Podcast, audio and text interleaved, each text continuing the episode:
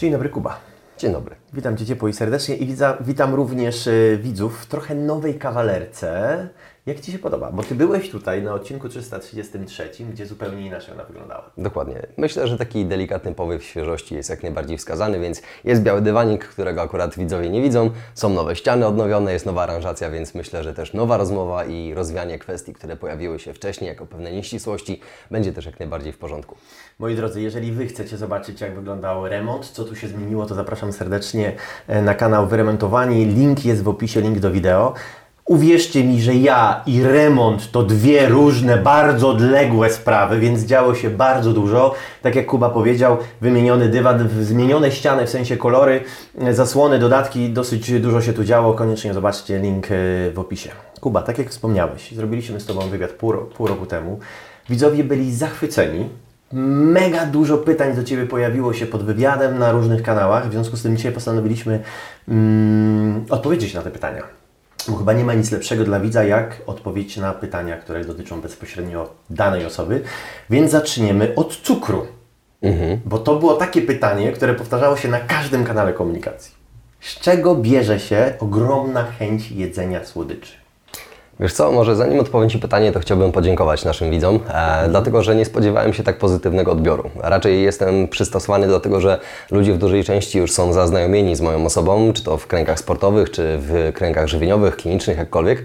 E, I myślałem, że będzie hasło pod tytułem o, znowu Maori, czy tak dalej, nie? A tu jednak bardzo fajne, ciepłe przyjęcie i ludzie właśnie zajarali się tym moim szybkim tempem mowy, na które duża część osób narzeka, że wszystko fajnie, ale trochę wolniej. Notabene macie ten guziczek, nie? Żeby tam sobie spowolnić 0,8, gdyby ktoś potrzebował. Natomiast wracając do Twojego pytania, Ale poczekaj, że Tak. tylko powiem. Poprzednim, o, w poprzednim odcinku co wygrało? Pijane nie, wiewiórki. nie, nie, nie, za bezdomne wiewiórki. Bezdomne wiewiórki. Tak, bezdomne wiewiórki. Jeżeli chcecie wiedzieć o co chodzi, zapraszam do odcinka numer 333. Bezdomne wiewiórki wygrały. Tak. Natomiast e, co do cukru, skąd się bierze ogromna chęć na ten składnik? E, Jest to uwarunkowane wieloma czynnikami. Jednym z nich jest chociażby zbyt duży udział takiego drożdżaka e, o nazwie Candida albicans, które duża część populacji ma w sobie.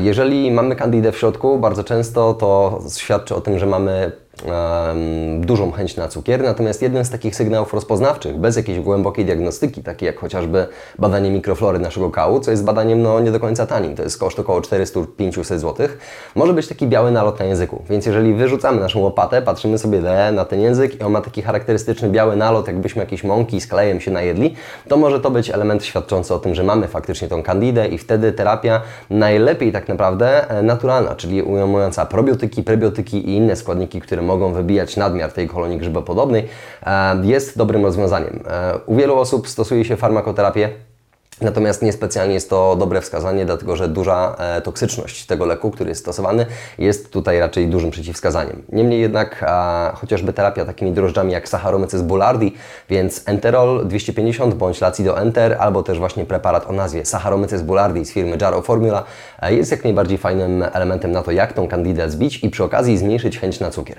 Z drugiej strony, tak naprawdę cukier cechuje się dużą smakowitością i my to widzimy doskonale u dzieci. Więc jeżeli pojawia się sytuacja, gdzie rodzic mówi, drogi dietetyku, pomóż mi, bo moje dziecko chce jeść tylko cukierki, e, miśki Haribo i, i jakieś powiedzmy, nie wiem, e, frytki w majonezie, no to drogi rodzicu, sam tak naprawdę sobie to wziąłeś na głowę. Bo gdybyś uczył dziecko rozpoznawania naturalnych smaków słodkich, czyli cieszmy się tym mango, truskawką i tak dalej, papają, ananasem, wszystkim po kolei, byłoby jak najbardziej ok.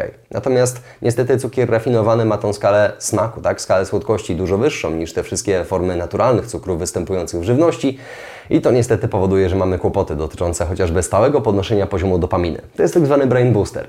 Czyli jeżeli dzieci chcą jeść słodycze, to Mhm. tak naprawdę problemem tu są rodzice, którzy zaczęli dawać dzieciom w młodym Tak, wieku słodycze. dokładnie. Opiekunowie prawni, więc rodzice, dziadkowie, wujkowie, cała ekipa, która zajmuje się dziećmi, a z drugiej strony tak naprawdę mamy tutaj e, kłopot poniekąd dotyczący mózgu, a z drugiej strony jelit. Bo tak jak na pierwszym naszym nagraniu 333 em, omawialiśmy kwestię jelit jako drugi mózg, nerwu błędnego, tych wszystkich neuroprzekaźników, a więc tego wszystkiego, co steruje naszym nastrojem i energią, skupieniem w trakcie dnia, powiedzieliśmy sobie, że bardzo dużą część tych neuroprzekaźników tworzą nam właśnie te bakterie jelitowe i potem bezpośrednio niosą je do mózgu po- poprzez działanie nerwu błędnego.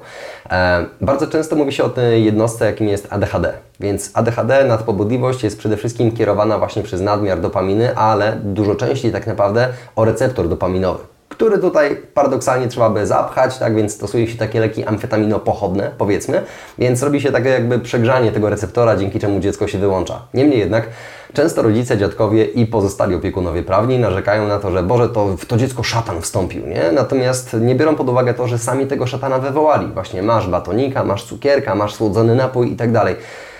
Człowiek, który jest naładowany cukrem, nie różni się od człowieka, który wypala właśnie piątego czy szóstego papierosa w ciągu 10 minut trzecia porcja kawy i tak dalej. Więc wszystko to, co stymuluje poziom dopaminy, będzie u nas powodowało nadpobudliwość. Więc jak to dziecko ma się wyluzować, jak to dziecko ma się spokojnie bawić klockami na dywanie, skoro my tak naprawdę użyliśmy czegoś, co może być uznane jako speed dla naszego mózgu. Auć. Może boleć. Auć, może boleć. Dlatego dla wielu osób mówimy, że chociażby kontrola nadpobudliwości to jest po pierwsze wycofanie wielu składników prozapalnych w diecie, takich jak właśnie cukier, kwasy tłuszczowe typu trans, czyli te uwodornione, częściowo uwodornione kwasy tłuszczowe roślinne i również kwestia dotycząca dużej części eliminacji cukru jako dodatek spożywczy. No bo pewna część owoców jest jak najbardziej w porządku, chyba że mamy jakieś tam zaburzenia pokroju epilepsji czy innych, no to wtedy faktycznie redukcja cukrów jest wskazana. No właśnie, owoce, ale jeżeli zastąpimy słodycze owocami, czy to mhm. na pewno jest zdrowe, biorąc pod uwagę, że owoce, warzywa są pryskane?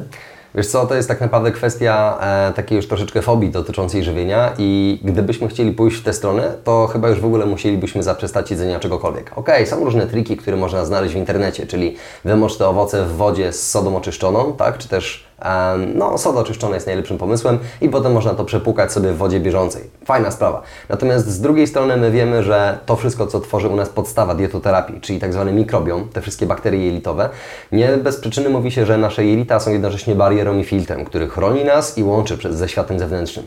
Dlatego też mikrobiom służy nam po to, między innymi, żeby tworzyć taką barierę filtracyjną, która nie tylko zabezpiecza nas przed wchłanianiem metali ciężkich, ale także przed wieloma innymi negatywnymi elementami, takimi jak właśnie lambda, glifosat i pozostałe pozostałe opryski. Więc myślę, że i tak podstawą tego wszystkiego powinna być dieta nieprzetworzona. Natomiast jeżeli mamy tutaj pewien, um, pewną możliwość dotyczącą tego, żeby te owoce umyć i tak dalej, e, czy też tą skórkę po prostu, która jest pryskana, pozbawić nas e, tych składników antyodżywczych, antyżywieniowych, to jak najbardziej możemy tego użyć. Mam znajomych, a właściwie znajomego, który żyje na tak zwanej surowej diecie bodajże, czyli surowe warzywa, surowe owoce, je tylko to. Jak mhm. się na to zapatrujesz? Wiesz co, jest to dieta mocno restrykcyjna. Co prawda, e, jakby doświadczenie i kwestie dotyczące indywidualnego podejścia pokazują nam, że często coś, co byłoby w zasadzie niemożliwe, u danej osoby spełnia się całkiem nieźle. Natomiast e, taki typowy witarianizm, tak? kwestie frutarianizmu, jedzenie samych owoców, samych warzyw i tak mhm. dalej, nie do końca jest to dla mnie spójne z perspektywy mojej pracy. Z drugiej strony, wiele osób może sobie na tym funkcjonować do pewnego czasu. I tutaj to jest słowo klucz. Dlatego, że mówimy, że wszystko jest dla nas dobre, dopóki się nie okaże, że mamy z tego powodu istotne niedobory. Tak samo ostatnio w wywiadzie Joe Rogana był lekarz, który propagował tak zwaną dietę carnivore i mówił facet, że je chyba około kilograma czy więcej tylko czerwonego mięsa i to by było na tyle.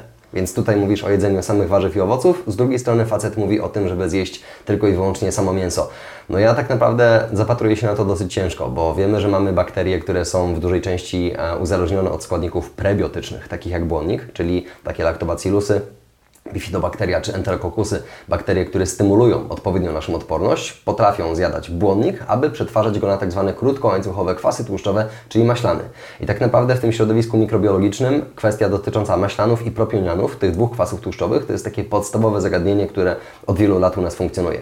Niemniej jednak mamy też bakterie gnilne, proteolityczne, czyli takie, które rozkładają białko i one najczęściej w przeroście są uznawane jako chorobotwórcze. Więc tutaj kłopot polega na tym, że na tej diecie carnivore mamy zbyt dużo białek, a zbyt mało części właśnie prebiotycznych, które nasze bakterie mogłyby spożytkować. Dlatego ja zawsze wyznaję taką zasadę, że ten złoty środek jest najlepszy. Dlatego jest na przykład dieta pegan, stworzona przez pana doktora Marka Heimana, czyli to jest najlepszy element diety wegańskiej, wegetariańskiej, czyli duża ilość składników roślinnych, plus najlepsze bogato odżywcze, bogato energetyczne elementy diety paleo.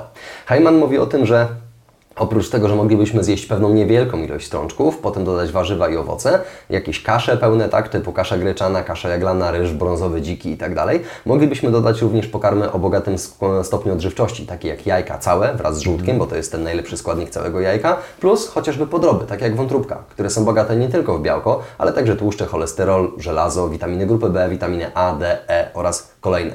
Więc w tym przypadku ja uważam, że połączenie królestwa roślinnego i zwierzęcego jest super, natomiast pójście ze skrajności, tylko warzywa i owoce, bądź tylko mięso, myślę, że tutaj po pewnym czasie może nam to wyjść bokiem. Trochę zmienimy temat, ale takie było pytanie od widzów, jak radzić sobie z kompulsywnym zajadaniem stresu? Mhm. Wiesz co, to jest zjawisko dosyć szerokie i tutaj myślę, że można by wejść troszeczkę też w buty psychodietetyka i zastanowić się, czy my przypadkiem sami nie tworzymy sobie tego typu wymówek, bo tak naprawdę każdy może powiedzieć, że jest impulsywny, kompulsywny i tak dalej. Natomiast radzenie sobie z tymi problemami to jest też, myślę, w dużej części takie jakby status quo, tak? Czyli jak my sobie z danymi rzeczami radzimy. No bo przecież jedni w stresie w ogóle nie jedzą, drudzy z kolei jedzą na potęgę, trzeci mhm. palą papierosy, a czwarci z kolei są drażliwi, że jak zapytasz się, która godzina, to Cię zaraz zbluzga. Więc myślę, że w tym przypadku trzeba by podejść troszeczkę do tych kwestii psychicznych. Z drugiej strony, e, kolejno możemy sobie poradzić z tym pod aspektem żywieniowym. Po pierwsze, Kontrola na przykład gospodarki cukrowej bardzo fajnie w tym pomaga. Jeżeli mamy rozhuśtaną insulinę, glukozę i co chwilę mamy wysoki poziom cukru, zbyt niski poziom cukru, to faktycznie te kompulsywne nawyki są dla nas dosyć dużym problemem. Bo kiedy mamy spadek cukru, robimy się nerwowi, e, boli nas brzuch, trzęsą nam się ręce, występują u nas zimne poty i to jest coś, co jakby organizm automatycznie, podświadomie chce wyrównać poprzez właśnie zwiększoną podaż cukru. Więc rzucamy się na owocka, na wafelka, na słodzoną herbatę, słodzoną kawę i tak dalej. Kolejnym parametrem jest chociażby zastosowanie tzw. Tak adaptogenów, czyli tych ekstraktów roślinnych, które mają w dużej części chronić nas przed nadmiarem stresu. I tutaj mówimy przede wszystkim o takich aspektach jak Rhodiola rosa, czyli różeniec górski, bardzo fajnym produktem jest ten z Nowfoodu z tego powodu, że to jest chyba jedyny produkt, który jest standaryzowany na zawartość salidrozydów e, na polskim rynku dostępny. Kolejna rzecz to jest ashwagandha, czyli rzęszeń indyjski, więc znowu medycyna ayurvedyjska tutaj się kłania. E, I jeszcze jedna rzecz w postaci e, produktu od firmy Samprobi, Samprobi Stress. Tam są dwa produkty probiotyczne, Lactobacillus helveticus rosel i Bifidobacterium longum rosel. I to są dwa szczepy probiotyczne, które doskonale stymulują cały enteryczny układ nerwowy, czyli to wszystko, co jest związane z naszymi neuroprzekaźnikami i tym, co się dzieje z naszym mózgiem. Więc dla wielu osób, które czują się w lekkiej rozsypce, którym ciężko jest się skupić, które właśnie zajadają stres, zapalają stres, tak, cokolwiek, mm, myślę, że to jest bardzo fajna forma, która może tutaj e, jakby znegować cały problem. Jedna z widzek programu zapytała, zapytała, co jeść, aby mieć więcej energii w ciągu dnia, a czego unikać. Mhm. Nieważne ile godzin śpię, chodzę niewyspana. Ok, to jest tak zwany przewlekły stres. I ostatnio według raportu, który opublikował Focus, okazuje się, że z tych 38-39 milionów Polaków, które u nas żyje, e, około 11 tysięcy, 11 milionów osób ma kłopot dotyczący właśnie tego braku energii, braku wysypiania się, takiego permanentnego uczucia zmęczenia. Z kolei z tych 11 milionów ponad 100 tysięcy osób dotyczy właśnie wypalenie zawodowe, czyli już taki ostry ten aspekt negatywny przewlekłego stresu. Dlatego tutaj często mówimy o higienie życia. Ja wiem, że często widzowie poszukują tej magicznej tabletki, czyli co zjeść, nie wiem, co jeść, czego nie jeść, e, aby wszystko fajnie funkcjonowało. Natomiast najczęściej mówimy o tym, że my niestety nie korzystamy z tej najfajniejszej darmowej formy odnowy biologicznej, czyli snu. E, wydaje mi się, że na, pierwszej, e, na pierwszym naszym spotkaniu omówiliśmy kwestie dotyczące fizjologicznej regeneracji nadnerczy. Mhm. To jest okres, który przypada około godziny 21-22, aż do 2 nad ranem, tak? więc im szybciej kładziemy się spać, tym lepiej. Byłoby super, gdybyśmy już o 21 odrzucili wszystkie jakieś emitery światła niebieskiego, czyli czy to jest telewizor, czy to jest laptop, tablet, telefon i tak dalej. Więc godzina przed spaniem to już naprawdę czas dla nas, dla rodziny, mycie garów, nie wiem, prasowanie, szykowanie posiłków na jutro, książka i tak dalej. Natomiast koło 22 byłoby dobrze spać. Z kolei druga część takiej regeneracji u nas w organizmie zachodzi najlepiej pomiędzy godziną około 6-8 rano. Więc byłoby też super, gdybyśmy chociaż w weekend mogli wyrzucić ten budzik i faktycznie wstajemy wtedy, kiedy wstaniemy. Z jednej strony regeneracja w postaci snu naprawdę nie do przecenienia aspekt. Z drugiej strony, jak już jesteśmy przy odpowiedniej ilości snu, to musimy dbać właśnie o kwestię naszego mm, kontrolowania tego stresu. I tutaj ponownie ten produkt, jakim jest Samprobi Stres, może nam bardzo fajnie pomagać.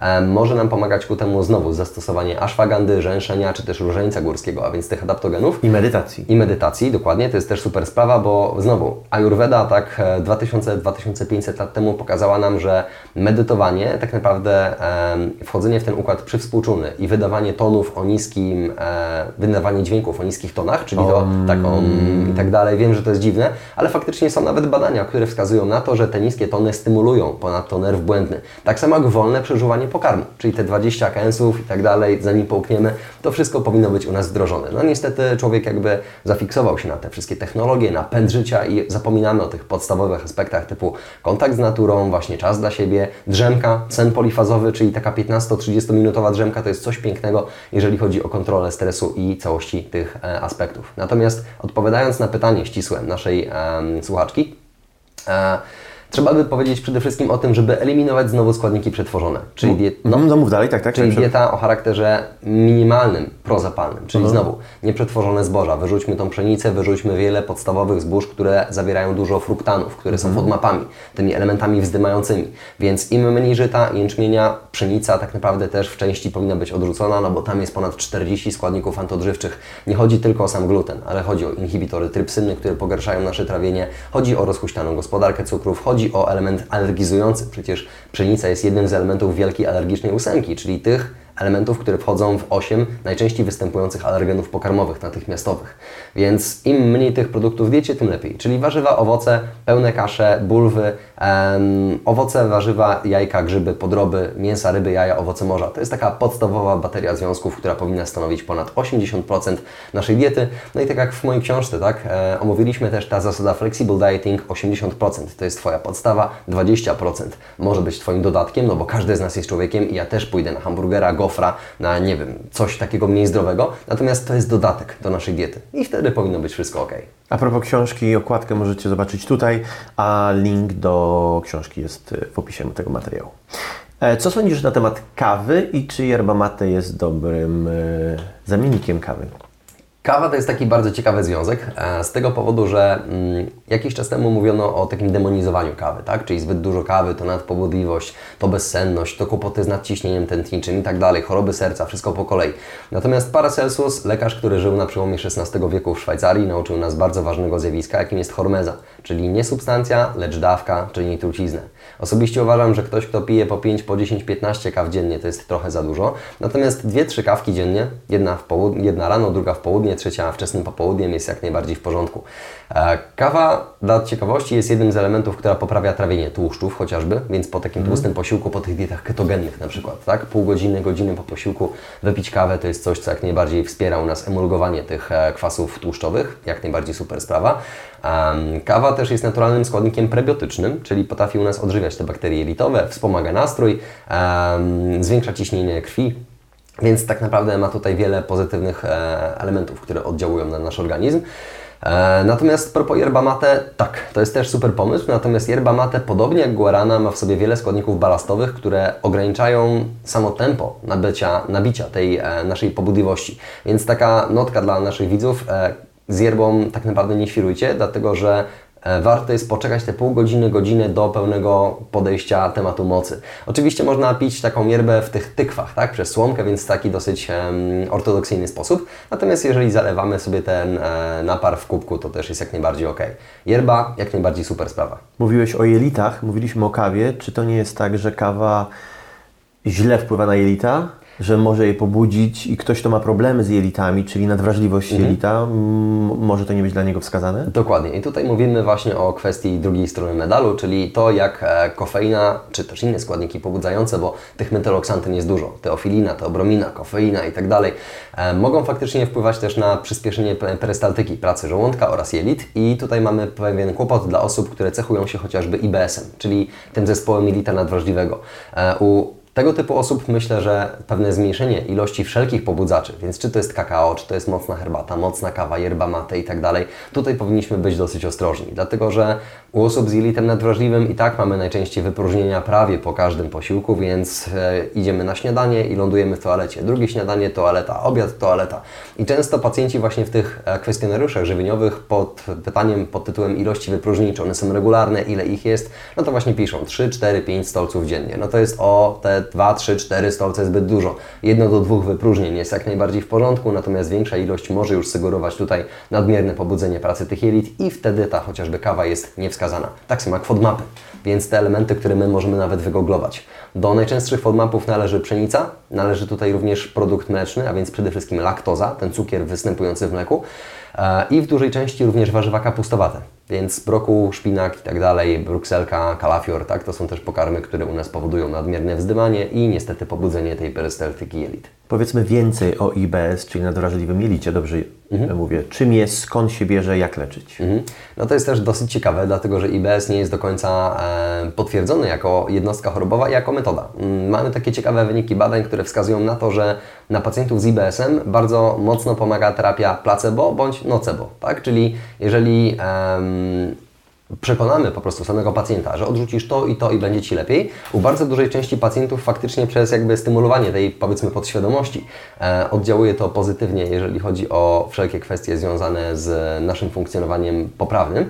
E, z drugiej strony mamy kilka sprawdzonych metod na to, jak sobie poradzić z tą jednostką chorobową. Po pierwsze, to co wspomniałeś, medytacja, czyli stymulacja nerwu błędnego, więc jeżeli już mówimy o tych OM i innych niskich tonach, o medytacji, o wyciszeniu się, to również kwestia tych wielu przeżuwań, tak? czyli 20 kęsów zanim połkniemy sobie pokarm. To mi się najbardziej podoba. Tak, sam probi stres, sam probi IBS, czyli jednym z tych em, produktów jest ten e, produkt dwuszczepowy, czyli ten e, Lactobacillus, Lactobacillus szczepów Rosel, tak, Lactobacillus helveticus, drugim Bifidobacterium Rosel i jeszcze mamy kwestię Lactobacillus plantarum 299V, czyli produkt, jakim jest chociażby sam probi IBS. E, terapia, która daje nam pewną eliminację pokarmów, czyli na pewno jest to dieta bez pszenicy, bez em, cukrów mlecznych, czyli bez jakichś jogurtów, kwaśnych mlek i tak dalej, tego typu rzeczy, no bo umówmy się, że w dzisiejszych czasach dostać prawdziwie produkt ukwaszony, typu em, chociażby właśnie takie mleko acidofilne i tak dalej, jest to ciężkie. Najczęściej mamy tam nazwę, że jest to jakiś kefir, jogurt i tak dalej, natomiast Wiemy sami, że to jest bardzo często produkt, który został potraktowany wysoką temperaturą i w związku z tym te produkty, mm, te procesy fermentacyjne są tam w znaczący sposób obniżone. E, Niemniej jednak eliminacja czy też minimalizowanie lektem pokarmowych dla osób z IBS-em też jest dobrym pomysłem, czyli na pewno mniej strączków, więc mniej soi, em, czy też innych produktów, takich jak bób, groch, soja, fasola, ciecierzyca i tak. Dobry pomysł. I orzechy i nasiona w pewnej moderacji, tak? To jest też dobry pomysł dla tych osób. Często mówi się, że osoby z IBS-em mogłyby przejść na dietę ketogenną, czyli na tą dietę skrajnie wysokotłuszczową, ekstremalnie niską węglowodanową. Um, mogłaby to być też, też dieta LCHF, czyli wysokotłuszczowa, niskowęglowodanowa, to może być dieta paleo, dieta SCD, czyli tam jemy specyficzne formy węglowodanów, takie jak na przykład pietruszkę i tak dalej, marchewkę, natomiast nie dostarczamy węglowodanów w formie bulw czy też e, nasion. I tutaj też możemy sobie całkiem nieźle poradzić. No generalnie zawsze zachęcam do tego, żeby jednak skonfrontować tą dietę ze specjalistą, najlepiej z takim, który posiada dosyć duże doświadczenie kliniczne, dlatego że no, sam jestem po studiach e, dietetycznych i wiem, co mówi się na studiach i jak to wygląda. Nie chcę oczywiście demonizować, tak, że uczelnie wyższe to B, zło, ale niestety w dużej części przypadków ten program jest tam troszeczkę przestarzały, nie ma takiego fajnego podejścia klinicznego, za to jest wkładanie ludziom do głowy wielu aspektów, które są totalnie niepotrzebne. Czy słyszałeś o procesie autofagii? Tak. Co możesz na ten temat powiedzieć? Wiesz co, zjawiska są podzielone tak naprawdę. Jedni się z tego śmieją, że to jest jakieś po prostu szamaństwo, altmet i tak dalej. Natomiast ja bym chciał zwrócić uwagę na jeden fakt. E, Jak to się mówi, wszystko jest bzdurą, dopóki się nie okaże, że jest to słuszne. Jakiś czas temu na przykład myśleliśmy, że ten wspomniany wszczep Lactobacillus plantarum 299V jest tylko i wyłącznie czymś, co potrafi u nas odpowiednio działać pod kątem um, perystaltyki jelit. Potem okazało się jeszcze, że ma zdolności dotyczące ładowania zwiększonego poziomu witaminy D, dlatego że działuje, dział, oddziałuje na receptor VDR, czyli ten receptor, który ma wpływ na funkcjonowanie witaminy D. Potem jeszcze okazało się, że ma on wpływ o, na 40% lepsze przyswajanie żelaza. A jakieś pół roku temu okazało się, że jest on również psychobiotykiem, czyli u osób, które stosują SSRI, leki przeciwko wychwytowi zwrotnemu serotoniny, czyli antydepresanty, ma też wpływ na obniżenie poziomu kinoreniny, czyli polepszenie stanu zdrowia, stanu samopoczucia tych osób, które są na lekach antydepresyjnych. Więc Antoine de Rivarol powiedział kiedyś takie bardzo ważne słowa, że każdy, kto ma rację dzień wcześniej od innych, jest przez dobę uważany za idiotę. Tak samo tutaj, procesy autofagii. Ktoś tam jest na anty, ktoś jest na tak. Mm, Myślę, że warto jest zapoznać się z argumentami obu stron. Zresztą ja jestem wielkim fanem słów Buddy. Może nie jestem buddystą specjalnie, ale Buddha powiedział kiedyś, że chcąc poznać prawdę, należy odrzucić wszelkie opinie. Więc ja jestem zdania tego, że każdy powinien e, na własną rękę użyć tego zdrowego rozsądku i popatrzeć, co mu leży, a co mu nie leży. Z jednej strony w przypadku postów czy to chociażby posty dok- doktor Dąbrowskiej, czy, czy jakieś ogólnie przedłużone posty, kilku, kilkunastu dni niejedzenia, e, to jest coś, co faktycznie może u nas świetnie zreseto- zresetować układ odpornościowy. E, Ciekawostką jest to, że kilka rodzajów naszych białych krwinek żyje od kilku godzin do kilkunastu godzin bądź kilku dni. Natomiast potem one obumierają i na ich miejsce wchodzą nowe. Więc posty są tak naprawdę jednym ze sposobów na to, jak możemy zresetować nasz układ odpornościowy i to jest bardzo fajna rzecz dla osób z autoimmunologią, chociażby ze, ze sztywniającym zapaleniem stawów kręgosłupa, Hashimoto, Graves basedów, cukrzyca typu pierwszego, stwardnienie rozsiane, papuzica, czyli sarkoidoza, e, choroba sztila, młodzieńcze idiopatyczne zapalenie stawów, e, atopowe zapalenie skóry, reumatoidalne zapalenie stawów. W XXI wieku mamy ogólnie wysyp tych e, stanów chorobowych. Dlatego uważam, że dla części osób z tymi chociażby manifestującymi się problemami, myślę, że jak najbardziej właśnie e, kwestie związane z tym, jak możemy użyć tych procesów autofagii, myślę, że czemu nie. Możesz w dwóch słowach powiedzieć, co to jest ten proces autofagii? Autozjadanie, tak? Czyli tak naprawdę e, wejście w taki tryb wymiatający w naszym organizmie wiele składników i to bardzo często dotyczy wielu aspektów postnych. Natomiast znowu, z racji faktu, że nie jest to do końca potwierdzone, znajdziemy badania na anty, za i tak dalej, no to to jest taka kwestia na ostrzu noża. Zresztą tak samo jak diety kwasowo-zasadowe. Jakiś dłuższy czas temu mówiliśmy już o tym od ponad 5 lat, że raczej taka e, zakwaszająca dieta, typu o, już dużo białka, będziesz zakwaszony, musisz jeść ziemniaki, warzywa, owoce i tak dalej, żeby się odkwasić. To była w dużej części bzdura, a teraz znowu uchodzi tak naprawdę część badań, która wskazuje, że część produktów tych alkalizujących potrafi przyspieszyć tempo spalania tkanki tłuszczowej i tak dalej. No i teraz pytanie, od czego to jest głównie uzależnione? To jest tak samo jak w kwestii kolagenu. Mówimy często, że kolagen na przykład e, jest endogenny, czyli ten zawarty w tkankach naszego ciała, ale również może być u nas e, spożywany w postaci, nie wiem, świńskich nóżek w galarecie i tak dalej, bądź też suplementowany jak kolagen hydrolizowany. I to akurat działa i faktycznie mamy badania, które wskazują na to, że i subiektywnie odczucie bólu stawów tak, e, zostało zmniejszone, stan zapalny został zmniejszony. W obrazie mikroskopowym okazuje się, że jednak te klastry naszej tkanki chrzęstnej, szklistej potrafią się odtwarzać, a z drugiej strony na przykład wiemy też, że kremy z kolagenem są prawdopodobnie ściemą, bo e, ilo, cząsteczki kolagenu są zbyt duże, aby wniknąć przez skórę. I prawdopodobnie ten efekt poprawy naszej jędrności cery i tak dalej jest spowodowany polepszonym nawodnieniem tkanki, czyli taka chociażby no, woda, tak, czy też inne składniki, które chociażby jako, Boże, jak się nazywa ten krem, alantan, alantoina, e, mogą faktycznie wpływać na wzrost jędrności naszych tkanek, natomiast niekoniecznie jest to związane z kolagenem. Więc znowu ja często mówię o tym, że w tym środowisku EBM, Evidence-Based Medicine, trzeba przyjrzeć się samemu modelowi badania i to, co faktycznie wykazano w badaniu i najczęściej czytać dyskusję, bo w dyskusji na końcu badania jest pokazane to, dlaczego dane elementy zostały tutaj zaznaczone. Niestety często EBM e, porusza taki udział, że mają wiedzę szczegółową, ale brakuje im poglądu z ogółu. A Hipokrates jednak mówił o tym, że by leczyć ciało ludzkie konieczna jest wiedza o całości zjawisk, czyli nakłaniał nas do tego, aby patrzeć globalnie dane, na dany problem. Natomiast EBM to jest tak patrzenie na ten obraz przez dziurkę od klucza, więc widzimy mały fragment, nie widzimy całego obrazka. Dlatego ja zawsze uważam, że badania badaniami, super, super sprawa, super pomysł, bo na tym jednak powstaje nauka i my też gadamy sobie o tych laktobacillusach i tak dalej w oparciu o badania naukowe. Natomiast przede wszystkim trzeba mieć ten empiryzm, tak? czyli naukę popartą doświadczeniem. Ja zawsze mówię, że dobry terapeuta to taki człowiek, który pomaga realnie ludziom, a nie ten, co siedzi z nosem w badaniach i wykłóca się na Facebooku, kto ma rację, kto jest szaman. No to jest raczej problem z ego, problem osobisty i raczej zapraszamy do pokoju bez klamek, nie? a nie do jakichś tam udziałów w dyskusji. Jak już weszliśmy na temat postów, to jeszcze zapytam na temat jednego postu, bo takie pytanie padło na Facebooku, czyli co sądzisz na temat postu przerywanego 16-8? Okej. Okay, e, czyli 16 nie jemy, 8, 8 godzin, jemy. mamy okno żywieniowe, dokładnie. To jest jeden tylko z przykładów tak zwanych intermittent fasting, a więc postów okresowych i to jest w zasadzie, myślę, że w dużej części odwzorowanie tego wszystkiego, co działo się w średniowieczu. Czyli taki chłop pańszczyźniany sobie wstawał, orał na roli i tak dalej, a potem zachód słońca, kurki poszły spać do kurnika, a chłop też poszedł sobie do chaty, najadł się tych ziemniaków z masłem, ze śmietaną i tak dalej. Więc przez cały dzień praktycznie nie jedliśmy, natomiast dużą część um, tej dziennie spożywanej racji pokarmowej dzieliliśmy sobie powiedzmy na takie okno biesiadne, typu od 18 do 22, po czym szliśmy spać i skoro świt 5-6 rano wstawaliśmy. E, to jest jeden ze sposobów, natomiast ja często mówię, że czy to ketoza, czy dieta LCHF, czy dieta wysokowęglowodanowa, niskotłuszczowa dla kontrastu, czy posty przerywane, to są tylko narzędzia. I dobry dietetyk powinien wiedzieć, jak użyć odpowiednich narzędzi dla celów danej osoby. Więc jeżeli mamy kogoś, kto mówi, że e, generalnie dla niego 3, 4 czy też 5 posiłków dziennie nie zdaje totalnie egzaminu, bo jest zalatany, bo jest w stresie, bo jest w taksówce, bo jest gdziekolwiek indziej, to dla tej osoby faktycznie dobrym pomysłem jest zastosowanie tych postów przerywanych. Z kolei, jeżeli ktoś uważa, że 3, 4, 5 godzin bez jedzenia to jest u niego już burczący brzuch, uczucie wkurzenia i spadek cukru, tak jak na przykład dla osób z hipoglikemią reaktywną, dla osób, u których ten cukier potrafi gwałtownie spaść poniżej określonego poziomu, no to to jest raczej antymetoda. Więc Chodzi o to, że mamy te śrubokręty, mamy jakieś wkrętarki, mamy gwoździe, mamy, nie wiem, klucze nastawne i tak dalej. I to są wszystko narzędzia, które my możemy odnieść odpowiednio. No ale problem polega na tym, jeżeli ktoś ma w łapie młotek, to wszystko zaczyna dla niego wyglądać jak gwóźdź. Hmm?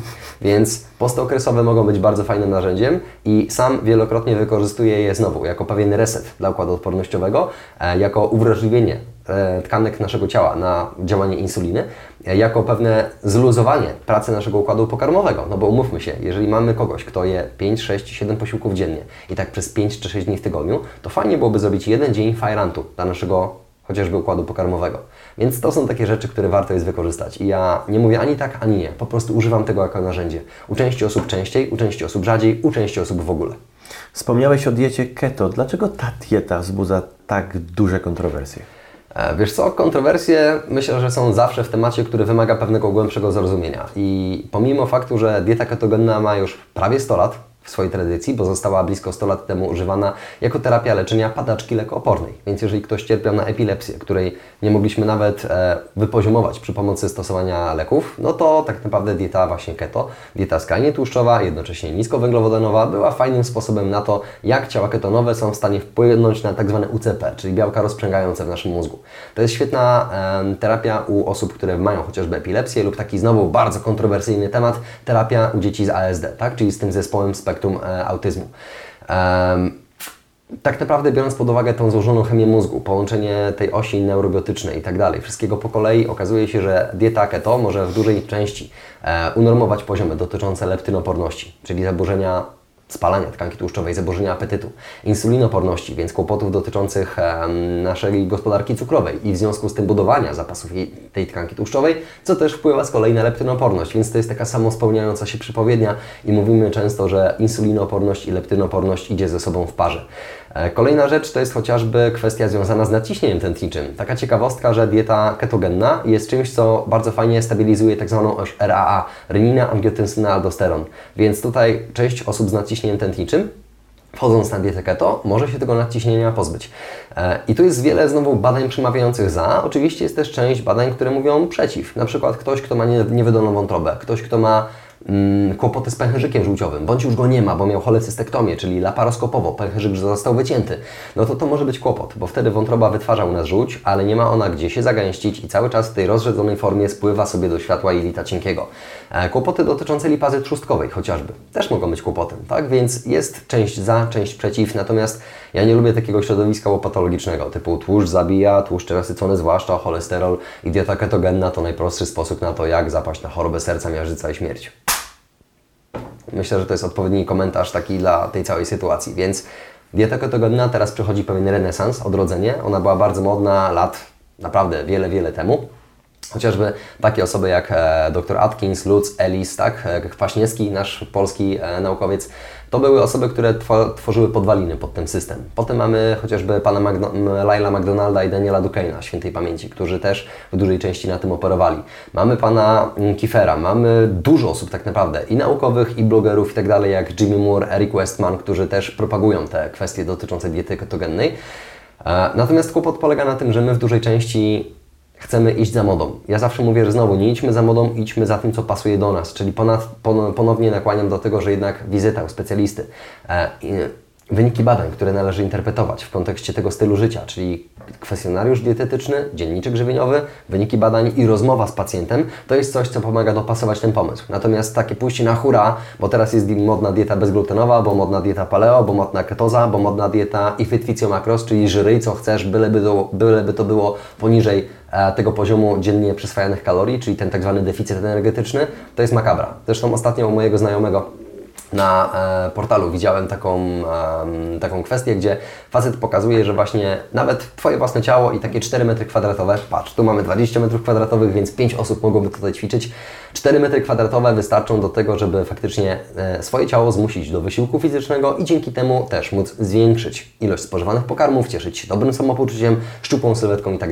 No i na to wjechał gość z komentarzem, że a, przecież żeby spalić tkankę tłuszczową potrzebny jest deficyt energetyczny. Tak, ale przez trening fizyczny też jest jesteś w stanie ten deficyt wymusić i wtedy możesz jeść więcej pokarmów, a nie cały czas ciąć 10, 20, 30 czy 40% kalorii, aby stworzyć deficyt i spalać tkankę tłuszczową. Więc zawsze zbilansowana dieta plus forma treningu wzmacniającego jest najlepszym pomysłem na to, jak sobie ustalić tą em, równowagę pomiędzy energią na treningi, samopoczuciem, fajnymi mięśniami, szczupłym udziałem tkanki tłuszczowej i tak naprawdę spajaniem tych zasad. Więc znowu e, użyj co użyteczne, odrzuć co zbędne, dodaj coś od siebie, stwórz całą metodykę.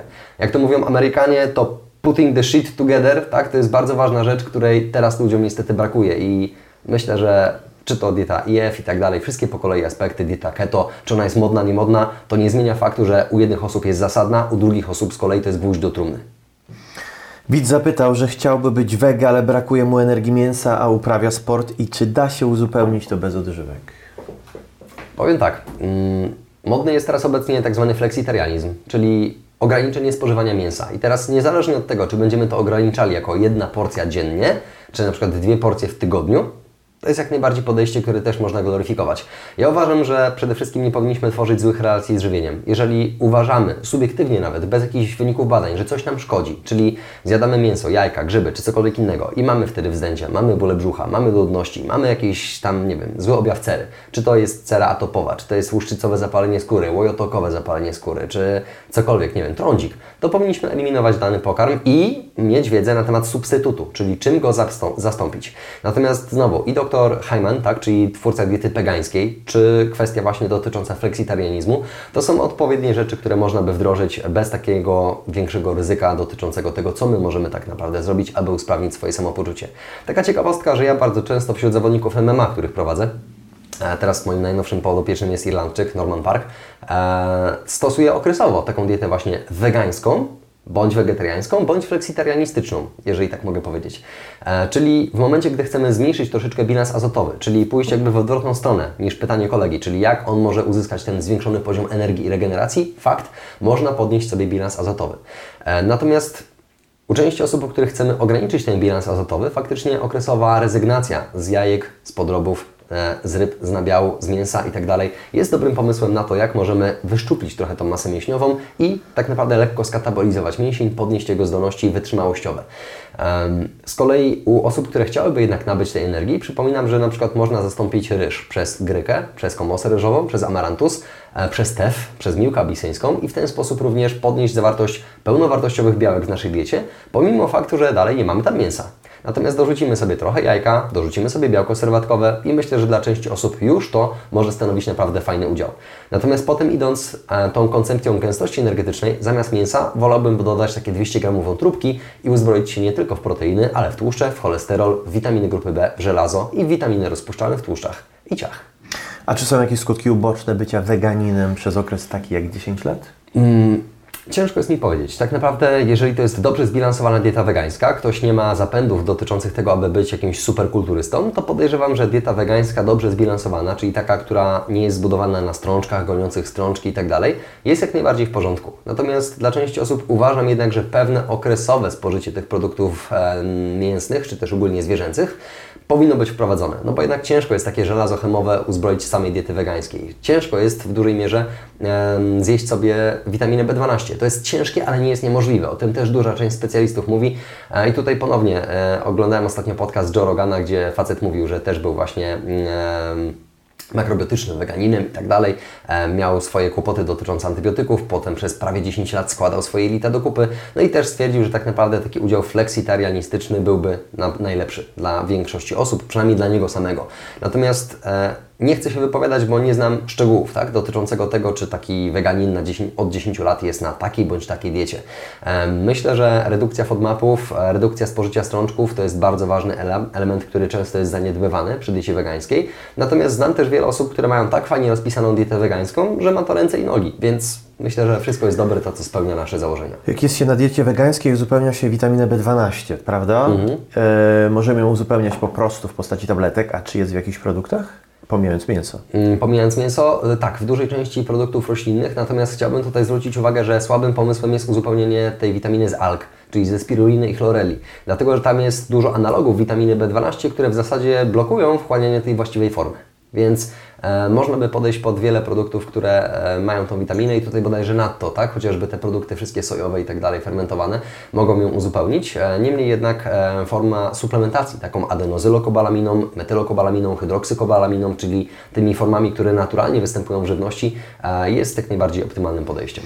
Jak chronić organizm, gdy trzeba przyjąć anty- antybiotyki, leki przeciwbólowe? Ym, No to jest ciężki temat i teraz pytanie, czy to jest forma przewlekła, czy też forma taka kilkudniowa, bo ludzie często też troszeczkę są zafiksowani na ten temat, czyli Boże, nie przyjmę antybiotyku, bo to zło, bo to zreza moją florę jelitową.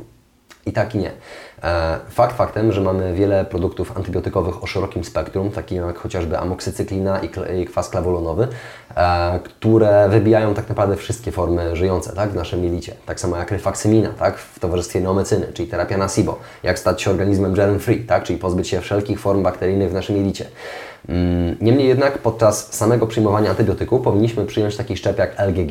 LGG to jest skrót od Lactobacillus rhamnosus GG ATCC 53103, czyli nazwa pociąg, natomiast możemy ją skrócić do LGG i produkty, które są dostępne na polskim rynku, które to zawierają, to jest produkt firmy Bayer, czyli chociażby Dicoflor e, 30 dla dzieci bądź Dicoflor 60 dla dorosłych, inaczej dla osób po czwartym roku życia. Dicoflor 60, Logic albo Livaker. I tutaj taka ciekawostka, że e, Livaker, będąc pozyskanym ze szczepów nie austriackich, tylko szwajcarskich, ma lepsze zdolności adhezyjne, czyli niby lepiej dotyczy klejenia się i kolonizacji na naszym jelicie. Niemniej jednak wszystkie te trzy produkty będą dobre, tak, jako zamienniki. I to jest ten produkt probiotyczny, który my powinniśmy przyjmować w czasie przyjmowania antybiotyku. Czyli je- jeżeli przyjmujemy antybiotyk na dni 5, 7, 10 czy 14, to do tego czasu powinniśmy cały czas jeść sobie LGG. Typu rano antybiotyk, to w południe czy w popołudniu bierzemy sobie LGG, jedną tabletkę. I to jest tyle. Natomiast po skończonej terapii antybiotykowej przez okres co najmniej miesiąca, jak nie trzech miesięcy, powinniśmy stosować probiotyki o szerokim, o probiotyki wieloszczypowe, takie, które przede wszystkim są bogate w bifidobakteria, czyli to są te szczepy mm, probiotyczne, które dla nas najlepiej wpływają. I tutaj chyba najlepszym, najbardziej zaawansowanym produktem na rynku jest probiotyk number one z firmy Labuan. To jest produkt, który jest mikrokapsułkowany, więc zapewnia ponad 90% dostępność do jelita grubego, podczas gdy standardowe preparaty mm, liofilizowane po prostu bez tej matrycy kwasów tłuszczowych, one niestety w dużej części obumierają w naszym żołądku i pierwszej części jelita cienkiego, więc ich dostępność wynosi około 10 do 20%. I taka ciekawostka, że teraz wiele tych preparatów jest bada- badanych na Uniwersytecie Jagiellońskim i faktycznie te zdolności adhezyjne, o których mówię, są potwierdzone. Czyli 10-20% kolonizacji kontra 90% w stosunku do takiego preparatu jak probiotik number one. Moi drodzy, jak widzicie, e, Kuba ma bardzo dużo wiedzy i bardzo dużo mówi, w związku z tym zdecydowaliśmy podzielić ten odcinek na dwie części. E, Ta dobiega końca, zapraszam za tydzień na kolejną część wywiadu z Kubą.